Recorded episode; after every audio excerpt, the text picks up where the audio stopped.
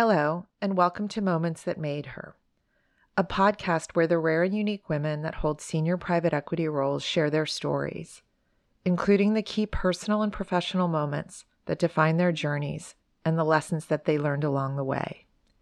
I'm Kirsty McGuire, Executive Director of PE Win. For those of you joining us for the first time, Moments That Made Her is a production of the Private Equity Women Investor Network, also known as PE Win. We are the preeminent organization for senior level women investment professionals in private equity. PE Win provides its members with opportunities to network, share ideas, make deep connections with peers, and empower each other to succeed. Our mission is to increase the profile of women in private equity, and our members represent institutions with over $3 trillion in assets under management. To learn more, please visit pewin.org. The host of Moments That Made Her is Kelly Williams. Many of you know Kelly as the founding chair of PE Win, as well as the founder of the legendary private market solution business known as the Customized Fund Investment Group which she and her team grew to manage $30 billion of assets until she let it sail in 2014. She is now the CEO of the Williams Legacy Foundation and serves on the board of the Greenbrier Companies and Grasshopper Bank and chairs the board of the Smithsonian American Art Museum. Thank you for joining us for today's episode.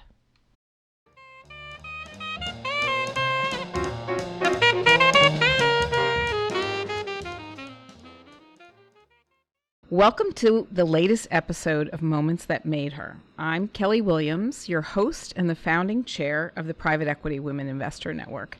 And I am so excited to have as our guest today Angela Miller May, whom everyone knows. Um, she spent, I think, 11 years, right, with Chicago teachers and then in August joined uh, Illinois Municipal as the chief investment officer. And she has distinguished herself in so many ways um, as clearly a great investor, but also a really brilliant and, and forward thinking um, executive in the finance industry. Um, recently, having been named uh, a trailblazer uh, by WIP, uh, Women Investment Professionals in Chicago, and a, a, a great organization where I've also uh, been uh, been honored as well. And so I'm thrilled to have you as my guest today, Angela. Thank you for having me. I, am so excited. trying to calm down a little bit. so for for our viewers, I want you to know how special this broadcast is because what you don't know is Angela and I are both holding back our families uh, because we're we're we're broadcasting this the day before Thanksgiving, and so trying to get ourselves in order. But we're women, which means we can multitask and get lots Absolutely. of things done. So uh, you're you're in for a treat. so I want to start. Um, I want to start at the beginning, uh, where we usually start, um, and talk a little bit about your life, and particularly how you grew up. Tell tell our listeners a little bit about you and, and how and where you grew up. Sure. So. Um, I grew up here, uh, born and raised in Chicago, Illinois. Um, and as I think about like how I grew up, um, I just I have to think about my family and my grandmother who really valued education, uh, but didn't have the opportunities that I had. And I think about my mom and my and my and her siblings and and you know how they had to migrate to Chicago really to just graduate high school, and that's how I came to be here. And I, I just think about the sacrifices that they made to to send me to Northwestern University and the, and the pride that they had when I received that diploma. And I don't I don't think it's like really any key moments. It was a moment in time that really kind of shaped me. Um, I grew up in the early 70s. I don't want to date myself, but um, in a house full of young adults uh, who had a sense of family, community, and faith. And it was common for my grandmother to take in other relatives and for her to direct us to go out of our way for people and to sacrifice for others. And it was her belief that selflessness um, led to God's blessings. And the more you gave, the more you received.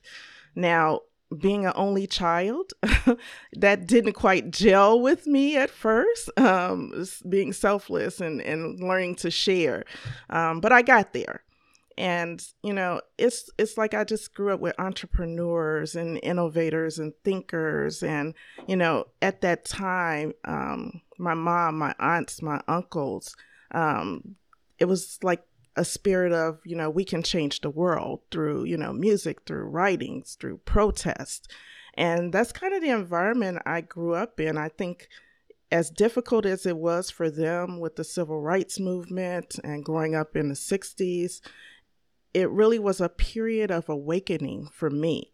And I felt as if I wore my blackness like a badge of honor with beauty and with pride and kind of the aftermath of the civil rights movement. And there was a lot of laughter, a lot of music, a lot of dancing, a lot of family road trips back to the South.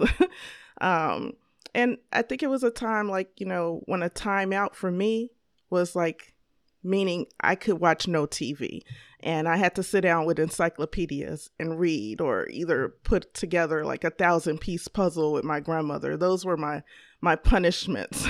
so and I I remember those and I remember like the the hook rugs that we, you know, put together to, you know, and, and put up on the wall like, you know, it was like art. but mm-hmm. and I, I just kind of grew up knowing that, you know, being a black girl was not an obstacle and not a barrier, but it was more of a, a privilege because that's how I was taught. And I grew up knowing that success was afforded to people that worked hard and that prepared for success.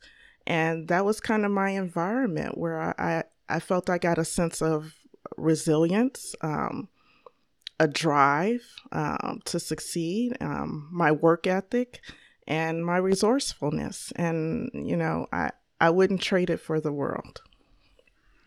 Well, that's extraordinary. I mean, you're so fortunate to have that kind of um, community around you. Um, it reminds me, I, I, am assuming uh, you are a first generation college student. Is yes. That, yeah, me too. Yeah. I'm the first person in my family ever go to college, and um, I came from a, a on my mom's side, big Italian family, and so we only socialized with the family. I, I, didn't know that you know people went out to dinner with friends because all we ever did was socialize with our family. Um, but I felt so fortunate that I always yeah. had my aunts and uncles and my great aunts and uncles and my grandparents and great grandparents. Everybody was around, and you know we were we were um, lived very modestly. we were lower income, and I never knew it no. I never knew it. I never felt that way. I felt so rich and so blessed and um, so it sounds like you, yeah. you grew up that way as well. That's because we were rich with love. Like and you know that that goes a long way. Like, you know, they're the simple things. Um, which is where we are so far from now, but yeah. it, it was great to kind of grow up that way. Well, so um, then what ended up being your first job? I, I knew I wanted to be in the financial industry. So having like no exposure and no experience and no network, for me, that translated into banking.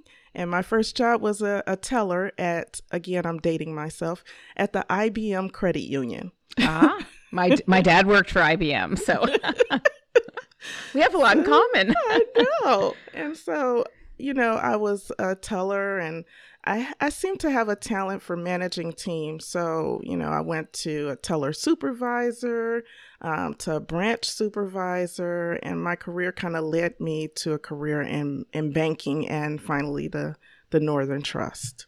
Mm-hmm. And so, did you start? Were you working like when you were in junior high or high school, or did you? Um, was your first job really in the bank? It was really uh, the teller job because mm-hmm. um, my grandmother was like, you know, study, study, study. I wanted to have a job during high school, but she was like, no, you, you study. And I, I, I blame her today because I cannot cook. But I would she would send me to my room to study, but I would finish and be able to kind of be in the kitchen like during Thanksgiving. And I picked up baking, so I am a, a good baker, but not a good cook. well, baking baking requires a lot of precision, so no yes. no surprise that you went into finance. that makes a lot of sense. So. At what point did you uh, did you decide that your path really was going on the investment path. You know, uh, there are obviously yeah. so many things you can do in finance, mm-hmm. um, but what when did your interest get sparked in, in, in investments, and when did you pursue that? Yeah, so um, I was at Northern Trust uh, for 13 years, and I kind of advanced um, through different positions. Um, but then 2008 happened, and um, as a result, we started to reduce people. And I started with a group of 10. And, and at that time, I had 55 people that were reporting to me. And after several reductions and, you know, um, just laying off people, that came down to 20 people. And that was mm. so difficult for me because I had never I had never fired anybody, I had never laid anybody off, and I was really just kind of taking on the emotions of all of it. And so at a certain point, it became my time, and I was kind of displaced as well. And at that time, I had a BA in economics from Northwestern, and I had a MBA uh, from DePaul University. And I really didn't have a plan, uh, which was the first time for me, too. And so I decided to go back to DePaul University, just kind of take some classes, figure out what I wanted to do when I grew up. and I, I kind of stumbled into investments. And the more I learned about it, um, the more I wanted to learn. And I was kind of hooked from that point forward. And then in 2010, I, I landed at Chicago Teachers in an entry level position, which was a little different too. But I was so excited to really kind of get my foot in the door and get the experience that I needed um, that it, it really didn't matter to me. So the Chicago teachers team was like small, really small. Who and was the CIO then? It was uh, Carmen Heredia Carmen? Lopez. Yeah, she was the first CIO there. Um, so that uh, position had never been. So I think she had just gotten there in July and she hired me in November of 2010. And I, it afforded me the opportunity to just kind of really learn every aspect of investing um, in a public pension plan. And so, you know, I moved through various positions over time. And as I moved through those roles and the asset classes and the strategies, um, I just gained more exposure.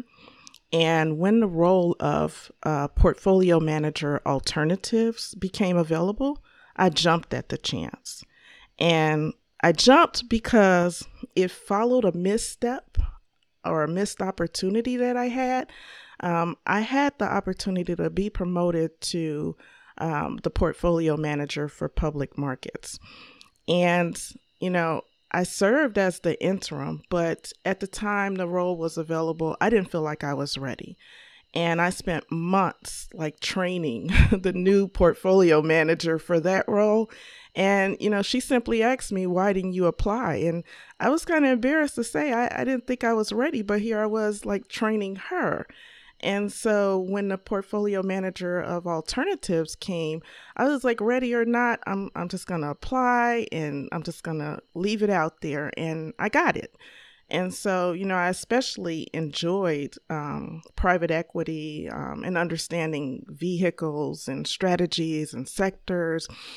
And um, even infrastructure was like, it was tangible to me. You know, I, I could go look at a bridge or, you know, look at the airport or rails or, you know, it was just, you know, just intriguing to me that I walked across these things. I used these things all the time, but never looked at them from that perspective of something that had so many possibilities and the opportunity to really, you know, get value out of. Um, so it, it just kind of changed my view of the world. Like even walking into like a building, now I notice, you know, the elevators. I notice the retail. I notice, you know, all these little things that I never noticed before. and it, it just became something that I wanted to do. And, you know, I kind of moved forward with that. But at the time that I felt like the CIO role was, you know, something that was a real possibility for me, that kind of became my end goal. And I understood that having a strategy around private equity and alternatives was going to be critical for a fund like Chicago Teachers um, that you know needed the funds and was underfunded. So I kind of just kind of built my my um, my career around that. You know, doing what I could to to increase the returns, and and that mean, meant doing a lot in alternatives for Chicago teachers. Well, I think what you've just described is something that uh, so many women grapple with. And, and we hear all the time that in surveys, women feel like they have to have 80% uh, yes. expertise before, and men, men are happy with 20%. And you just gave like the perfect example. The good thing, though, for you is that the next opportunity came along, and in many ways, it, it yes. All, I mean, I'm biased, of course, but alternatives I think is a little more interesting than public equity. So, um, and it, and it really rounded your skill set out to be a CIO because not everybody gets that opportunity to do public equities and alternatives. Yeah, I, the small team like you know, moving through asset class by asset class and understanding, you know, the operations of, you know, investments and also, you know, all of the things like security litigation and lending, proxy voting, all of the things that are kind of supporting the investments, I got to learn because, you know, I got to touch everything. And I think that was um, so fortunate for me to start in that entry level role. You know, it really was, you know, what I thought was restarting my career and reevaluating my career. And what I thought at one point was the end of my career really was kind of the start of my career if that makes sense. Yeah, no, it makes total sense. I think that's a great I think that's a great lesson for everybody. You know, um talk a minute about Chicago teachers and their kind of open Fridays. I forget what exactly you all called it, but um, only because I was recently on a panel with Solange Brooks, and she she called that out as such a unique program that you have, and maybe a lot of our listeners may not know about it. So maybe describe it for people. Sure. So um, back in the day, um, it was hard for emerging and minority managers to really get in to see, um, you know, your staff, your consultants, and your trustees. So, way before I got to Chicago Teachers, First Friday was uh, developed, and it's every first Friday of the month, um, sometimes with the exception of uh, January and July because of the holidays we have, or we had, because I got to stop talking like I'm still there. we had um, uh, prospective managers come in. Um, it was like speed dating. They do 15 minutes of their presentations. Um, and there's five to 10 minutes of questions. Um, the trustees are there. Your consultant is there. They have the opportunity to then get into your consultant database. Um, all of investment staff is there. And, you know, we have set questions that we ask. And at that moment, you know, we know if this is a manager that we want to continue the relationship with. So we we set up, you know, after First Friday, we set up our, you know, long uh, meetings with the manager to really kind of go through the strategy and we start to develop a relationship. And we felt like this was the key to starting those relationships way before you know, we put out a, a, RFP or we started a search or we did anything. We wanted to know the managers. We wanted to be familiar with the strategies. We wanted to know if, you know, at any point there was an opportunity hey, we need to make sure that these managers apply to this RFP. And so we keep a, a large database. Um, uh, it shows, you know, whether you're an Illinois-based manager, a minority-based manager, or a woman-owned manager, um, whether and you know, it's open to everyone. So sometimes, you know, we we get majority-owned managers that also, you know, will apply to our RFPs. And again, you know, it's about developing that relationship for us. It's about education for the trustees. It's about education for the manager. Maybe they've never presented to a board. Maybe they've never, you know, had contact with a consultant. So all around, I think it was beneficial for all parties, and it's still going on. Actually, they have one on the third of December. So it's great. Third? Yes, the third. Well, I, I know for many people it's it's made a big difference, and and you, yeah. that that program really set the tone for um, yeah. Being welcomed and and having a, a route in. Because as I you think, say, sometimes the consultants don't always show emerging managers the routes to get in.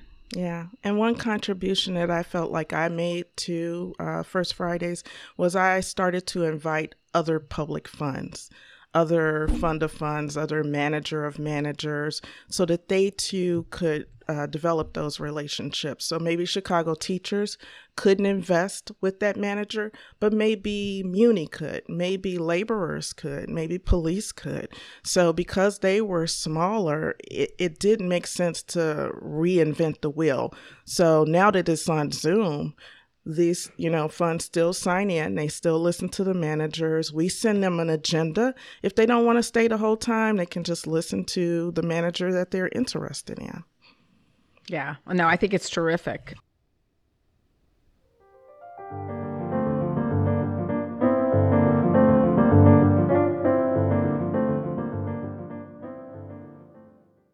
We would like to take a brief break to thank PE Win's founding sponsors. Kayne Anderson Real Estate, and KPMG, as well as our platinum sponsor, TPG. If you're interested in sponsorship opportunities, please contact us at info at pewin.org. Now back to today's guest.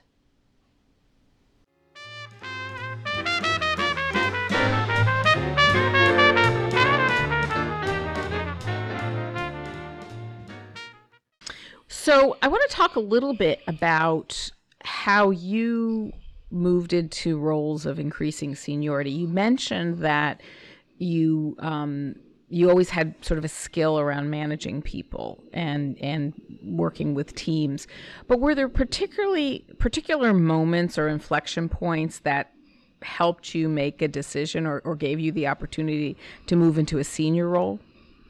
Well, I think um, as I look back, um, just kind of thinking about, you know, it was the opportunities and being able to kind of take advantage of opportunities as they came about. Um, I think you know one one moment for me was really starting at that entry level position and being able to learn everything. And then I, I just want to kind of mention as I travel back in time to 2015, when I was, you know, Carmen had left and I was co leading the team with another portfolio manager. And we were doing that for 10 months. Things were running as they should, and we got a new executive director. Um, and, you know, I was sitting there, you know, thinking, you know, how do I approach him? How do I tell him all the things that I've been thinking about? And, you know, he became a mentor, he became a sponsor. Um, and, you know, the other part of that was that I was sitting at that WIP dinner where you got the Trailblazer Award. And I was listening to you, Miss Kelly Williams, and you were talking about how we had to advocate for ourselves as women and we had to raise our hands and say, hey, I can do this job. I don't, you know, I don't have every qualification, but I need to do this and I can do it. And that's kind of exactly what I did. I, I, developed that relationship with the executive director, the new one. Um, I, I, let him know I'm qualified. I've been doing this job. Um, and I asked for a chance, and he gave me one. And so, you know, he still wasn't quite sure. So he promoted me to director of investments. And, you know, as I continued to learn and understand how to match strategy to investments and how to um, really match talent to task, you know, I grew, and I every day you could kind of feel it or see it. And eventually, he promoted me. Not eventually, maybe a year or two years. He he promoted me to CIO, and I felt like I, I should have been promoted before that, but because right. I, I, I, felt like I was doing the job. And so um, everything kind of works out like it should. You know, if if he had, maybe I wasn't quite ready, and maybe there's some things that I needed to learn that made me a better CIO. But that's kind of how it happened, and I, I kind of moved into the CIO role. Um, and my first um, inclination was because I knew with a small team how much work it was was to build a larger team and so that's kind of how i ended up uh, being in a cio role there at chicago teachers and i felt like if i didn't have the courage to speak up um, if I didn't hear from you, if I didn't wander into that WIP dinner that night, I may have not, you know, raised my hand and you know had the courage to ask for something that I felt like I deserved. And so it, I just I got comfortable with being uncomfortable and with you know putting myself out there and asking and I'm really kind of an introvert so it, it's been difficult and it's something you know I have to work at and make sure that I am front and center and, and asking for the things that I deserve and the things that I can bring value to. Well, I think that's a brilliant example, and I think tactically, whether you whether you were doing this tactically or not, in my experience, um, when you bring a man in as a mentor or you approach him to be your mentor, he's much more likely to become your sponsor if he's in a role to do that. And it sounds like that's what happened for you yeah. in this situation. And maybe he, he maybe he gave you a longer, you know, uh, runway but as you say, maybe it prepared you better because, again, in my experience, female CEOs, particularly female C- CIOs of color, you know, are, are often criticized, right? They're looking for you to make a mistake. And so maybe you had longer to get comfortable in the role. Who knows? But you're there now, and yeah. now you're now you're now you've even you know laddered up to it to another position. So let me ask you this: Is there a particular point that stands out where you were really conscious that you were a woman in your profession. Um, yeah. and, and, and how did that come about and, and what happened? Yeah, I, I feel like I'm reminded um, with every look that says, you know, you don't belong here or you know you you're in the wrong room or right. or, or the look you, of astonishment when you speak yes, up and yes. And i'm just like uh, i don't you know those voices are loudest when you're the only one in the room and because you know uh, we are the minority that often happens that we're the only one in the room or we're the first woman to hold um, a position or a particular position in an organization. And it it you know the saying it gets lonely at the top it, it gets lonely at the top. And you you look for a network that can kind of help you and support you.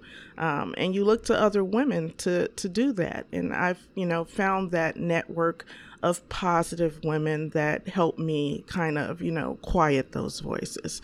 Um, i've become really comfortable in who i am um, and the fact that i'm a woman and a woman of color um, has really been what sets me apart. Um, and it's funny because, you know, we always want to, we ask a manager, what distinguishes you from the next manager? What what makes you the manager that we want to hire? And I think about myself and I'm like again, you know, I'm I was made different. I am different. And so it it, it kind of makes me special in a way and it gives me a different perspective that brings value to the table. And I look at it that way. And I quiet the voice by constantly building my knowledge, um, by building strength and taking advantage of opportunities to improve. Um, and I feel like with every success comes more confidence. Um, and those moments of awareness really kind of dissipate or disappear um, and I think it takes, you know, again, women supporting other women, uh, being mentors and sponsors, and getting together to really build a pipeline so that we secure a place in this industry. And, you know, we're not, we can be the first women, but we don't want to be the last women. So, you know, it's been really kind of hard during COVID because I, I see, you know, the numbers kind of going down. And I'm trying to, you know, figure out how do we at least maintain until we can start to expose this industry to more women and and you know get those numbers back where they were before COVID. Yeah, I, I agree with you. Well, you know, as you know, the reason we started the Private Equity Women Investor Network and specifically focus on senior women mm-hmm. is for exactly what you say is that a lot of people think that when you become a partner or managing director or chief investment officer, well, you know, you're done, you made it. And it's often, um, it's very isolating because there aren't a lot of women there. And once you're the boss, you, it's hard to be vulnerable you know, you still struggle, you still have issues, people are still coming at you. And so PE Win is meant to be that trusted network where you can go talk to other women who've dealt with it and who know exactly what you're talking about. Um, and where you can have those kind of you know confidential conversations because there aren't there, there aren't a lot of us who understand it but those who do we really understand it we've really lived it so um, I, I, think you said it. Uh, I think you said it beautifully. And I am a strong believer is we have to keep the senior women in the industry because if we don't model how to how to right. make your way to the top, it's very hard in our industry to make your way. Yeah, and I I I do a lot of things that I don't necessarily feel comfortable with. A lot of panels, a lot of you know just being out there so that you know uh, students and younger women can see that this career is a possibility. It's, you know, within your reach. You know, she's doing it, so I can do it too. So, you know, I I've been invited to CNBC, so I've I've I've gone there. It, it was the most nerve wracking thing in the world, but I'm like I'm gonna do this because I need to do it. I need to I need to show that you know other people can do it other women can do it, other minorities can do it.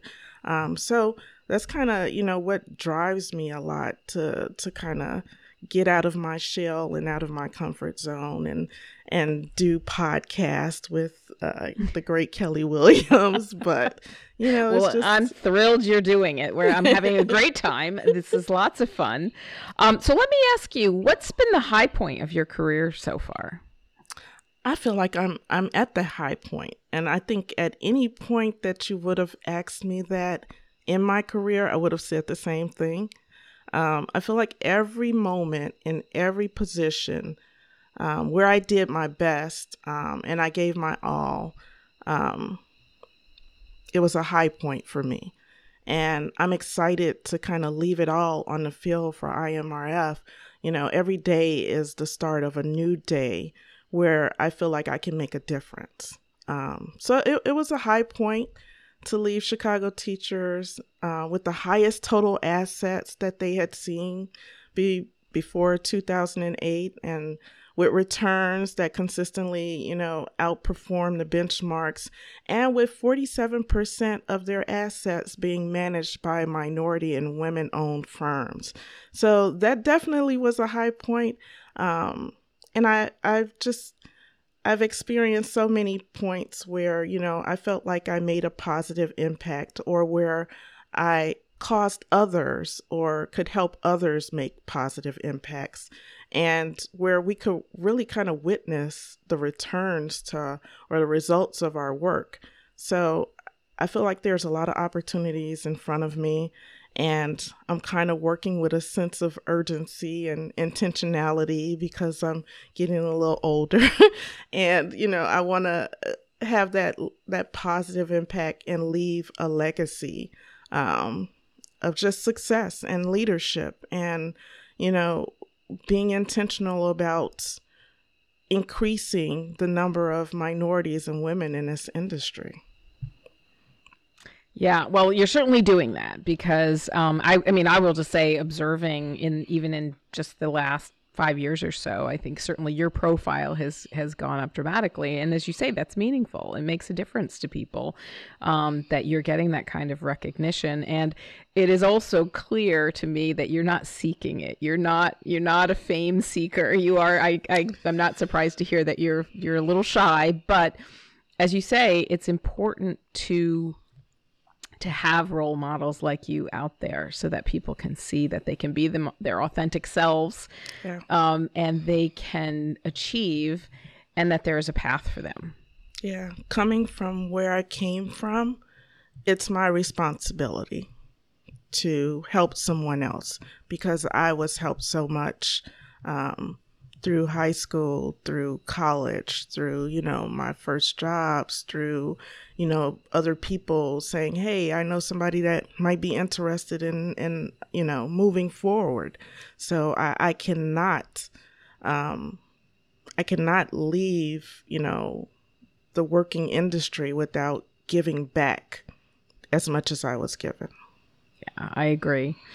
Well, so um, is there a time in your career where you feel like um, you made a mistake or something that you would even identify as a failure? God, I know I have dozens of them, but where where you know it happened and you got through it, you yeah. got to the other side of it that you would you know you'd be willing to share with us. Well, I think, you know, what stands out in my mind is, you know, after some missteps and, and almost rebellions, um, one lesson and one thing that, you know, I initially felt out very early on, and, and I'm so grateful that it was early on, is in managing people. Um, I had to learn and understand that you can't manage everyone the same way because people are different and people have different motivators and experiences. And so, as a young manager, I was like, you know, these are the things I want you to do, and okay, and here's the deadline, and you know, check in with me, and it was done. But I didn't understand that, first of all, I'm managing people that, you know, could be my parent. And so they were looking at me like, who is she? And I've I've been working longer than she's been alive. and like, why? Right. I've got I've got suits older than her. right. And it was like I had to kind of back up and I was like, wait a minute. So how do I get them to respect me? And it was a process, learning what they did, appreciating what they did, um, and and just, you know, understanding that mutual respect and trust was critical in getting that done and having them to respect me as their manager or their leader.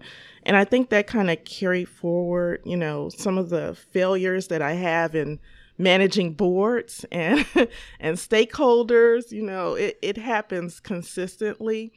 But, you know, I, I learned how to form alliances and negotiate points and really to respect opinions that, you know, differed so much from, you know, my own opinion. And so it's it's constantly a learning environment and every time there's a failure I have to figure out where I failed, um, how to move forward, and how to grow from that failure.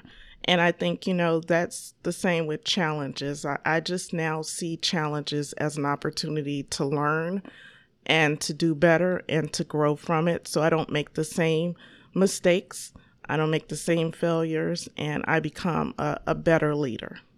Yeah, I agree. I mean, you know, we both kind of referred to our age. The thing that happens is it's not that you're not going to fail again, but you've been around long enough to know that it's not the end of the world. And to me, that's the most important thing is I remember as a young person making a mistake and literally like fretting for days and realizing, you know, once I com- you know, once I confronted it head on, it wasn't that big a deal. Yeah. But um once you're once you've been around the block a few times, you realize, okay, yeah, I screwed up, but this is not the end of the world, and you know things will right themselves, and something else will come along, and yeah. that's the important thing because I do think um, in their career, women are awfully often highly scrutinized, and mm-hmm. when they make a mistake or they have a failure, they really, really um, agonize over it.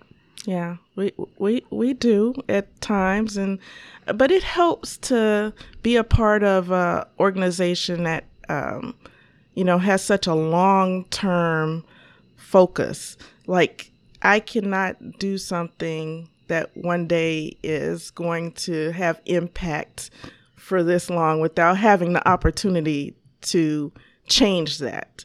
So it's not like, you know, your your time frame isn't, you know, if I mess up today, I'm gone tomorrow. It's if I mess this up, hey, I messed this up. Let's try this. You know, let's let's do this. And that's where, you know, a team comes into play and collaborating and trying to come to the best decisions. So I don't know everything and I don't pretend to know everything. So I, I want to have people around me that have strengths where I'm weak and I have strengths where they're weak. So it's it's kind of, you know, I'm insulated by having smart people around me and listening to those smart people and being able to work with them. Right. And for those of us in private equity, we have the benefit of a long-term asset class. So yeah, yes. um, 10, your 12, mistakes 15, don't always, yeah they don't always show up immediately as you say. Well now i want to do one of my favorite parts of our of our podcast which is the lightning round. So i'm just going to ask you some quick questions just to get your okay. your response or reaction. Um, my first is is there a great book that you've had a chance to read or listen to mm, lately I am. I haven't. I. You know what? I read like the first seven chapters of every book and never finished it. but I, I am reading Caste: uh, the origins oh. of our discontents. Isabel um, Wilkerson. yes, and mm-hmm. so I have promised myself that I am going to finish this book, and and that's what I'm reading now. Great, great, great choice. Um, is do you have a guilty pleasure show that you binge watch? Okay, but you can't tell anybody. Um, I love the housewives shows, and I'm particularly interested in Potomac, Atlanta, and uh, lately Salt Lake City. Oh wow! Okay, good for you. A lot of I used drama. to I used to watch Beverly Hills, and then I haven't watched that in a long time, but I agree. Lots of drama, lots yeah. of self-created drama. yes, yes, it makes your drama not feel like drama. exactly. All the reason more to watch it. Yeah, mine's been Succession, which is you know it, sometimes it's a, I get a little PTSD because it's so close to our own industry, right? But um, uh, so what's your cell phone wallpaper? It is a picture of my two sons, Malcolm and Nicholas. Wonderful. So, are you a dog or a cat person? I am a cat person because, well, I, I owned a cat when I was uh, younger, like eight or nine. Um, and now my son, for some reason, my oldest, he has uh, a cat who thinks uh, she's a dog. Um, so she hangs around a lot of rugby players, and she is the roughest cat you would ever meet. That is so funny. Oh, yeah. I love that. Um, what's the best piece of advice you were ever given? So the best piece, um, don't let fear uh, paralyze you. Fear of failure paralyze you. Um, rather, use that fear to kind of propel you into more confidence, uh, more strength, and into your purpose. Um, and don't forget to be unapologetically you. Great advice. Yeah. Wow. Uh, and the final thing is there a skill or something that we don't know about you that you'd like to to share with us? A skill. Let me see. I got a lot of kind of skills. Um, I am a good baker. Um, I I am a good bowler. That's how I met my husband. Uh, ah, I'm actually a good bowler too. That's something surprising. We should we should do a PE win bowling night in Chicago, like the iconic bowling city. You all know how to bowl there in that city. Yeah, we do because it's cold outside, so a lot of months are spent bowling. all right, that we're gonna get on that because I have to tell you, the Midwest chapter is great. They are so good at putting events together, so we're gonna get on that one. Yeah, so that and I do sew a little bit, so I've I've been quilting a little bit. So oh, good for you. That's yeah. wonderful. I want to well, make a quilt for my both both my boys. Oh, how wonderful! My my great grandmother was a quilter, so mm-hmm. I feel very fortunate to have her her quilts. Yeah. That's a great thing to pass on to family. Well, this has been absolutely wonderful. I'm so grateful to you for spending this time with me because as as I know you're holding holding back the family, everybody's being quiet. Um, but this has been a delight. I'm looking forward to getting to spend more time with you in person. Yes. Uh, but until then, what a what a treat for me and for our listeners to have spent this time with you today. And so uh, Angela Miller May, thank you again. And thanks for being a guest on Moments That Made Her. Thank you. And thank you, Kelly, for helping me along the way, not knowing that you were helping me. And thank you to P. Win.